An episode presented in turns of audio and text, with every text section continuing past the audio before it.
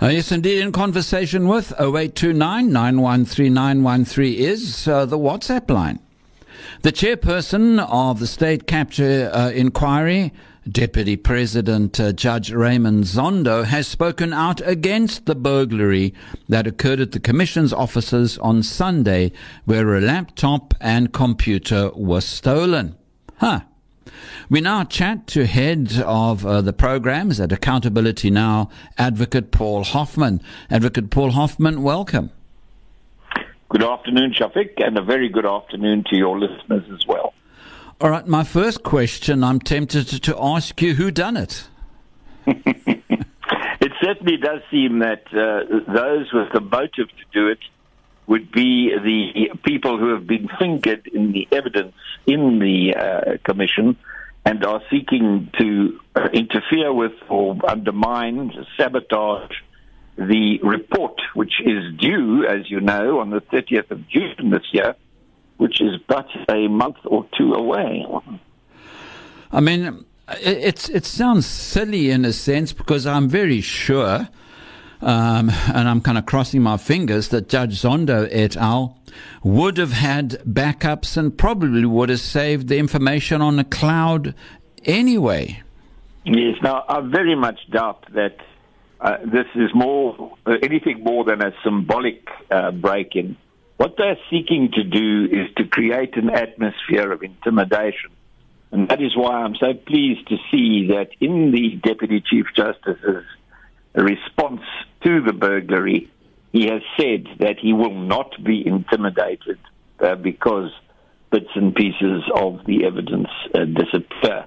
And of course, you could tell who is concerned by looking to see which parts of the of the evidence are involved in the laptop and the computer concerned, because presumably it belonged to somebody working on particular cases rather than uh, a, uh, a consolidated um, cross section of all of them, the affidavits that have been submitted. So I, I, I see it as, as uh, posturing rather than as a serious attempt to sort of make it impossible for the the uh, uh, report to be written because, as you suggest, those uh, laptops and uh, computers will be thoroughly backed up as as part of the security arrangements of the commission. It is a silly kind of posturing, isn't it? Perhaps it speaks to a measure of desperation, because uh, I'm pretty sure that as we speak, somebody is uh, happily investigating, okay, what was the information that was targeted, and uh, narrowing down their options. Yes. Now, look, this has happened several times before. It's happened at the offices of the Chief Justice. It's happened at the Helen Suzman Foundation.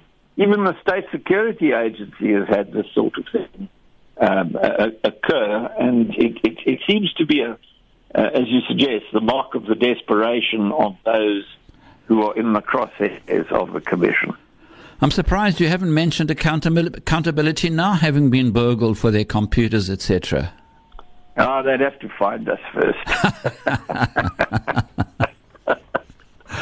That's a very good answer, yeah. But on, yeah. on, on, a, on, a, more serious note, when, when we look at this, um, it, it, it, does seem, though, as if a number of people who have already testified at the Zondo Commission have run out of roads. Um, if one looks at the articles that, that written over the weekend by analysts, some of them whom um, are fairly credible, that a number of prominent personalities who testified at the Zondo Commission have genuinely, even within the ANC, run out of road. They've got nowhere else to go. Yes. Now, this this is what happens to patronage networks. You see, one of the things about corruption is that it's just not sustainable. When there's nothing left to steal, there's nothing left to do if you are making your living out of corruption. And if your attachment to the lifestyle that you have got is derived because you are part of a patronage network, and that network is broken up by a change in government or a cabinet reshuffle or the hiring and firing of of uh, the senior personnel by new new incumbents in leadership positions, then you go from being a person living high on the hog with lots and lots of cash in bags, or even just a decent salary, and you are, are, are reduced to nothing because you have nothing else other than corrupt activity in in your uh, ability to make a living, and it it uh, it certainly ma- makes desperation the name of the game, which is why you get these city break-ins and uh, uh, intimidatory tactics are, are arising from time to time. Do you predict, predict any more kind of um, intimidatory behavior. I don't think Zondo strikes me as a judge who's going to be very perturbed by this this kind of thing because he's been on on the bench for so many years. Um, he rose up through the ranks. I mean, he knows how these things rub. Yes, now I, I think uh, certainly personality-wise, he's a pretty unflappable sort of fellow. I mean, I, the, the, his patience is it's really it's remarkable how how he manages to keep his cool under the most severe provocation and not least of all from Jacob Zuma. So if you're asking me to make a prediction as to the next time there's going to be some trouble around the uh, the commission's work, that trouble will arise when uh, Jacob Zuma is collected by the gendarmerie to go and serve the sentence that is his due from the constitutional court. That's that's the next uh, flare-up point. Uh, somebody reported that a, a, a, bullet was fired through the library window at the Zondo Commission the other day, that's clearly a a signal that those who are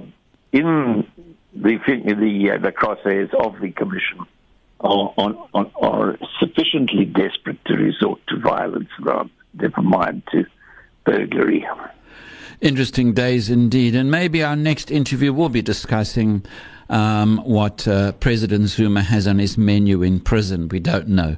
But uh, Paul Hoffman, Director of Programs Accountability Now, thanks for chatting to us. Thanks for the opportunity, Shafiq, as always. In conversation with Shafiq Morton.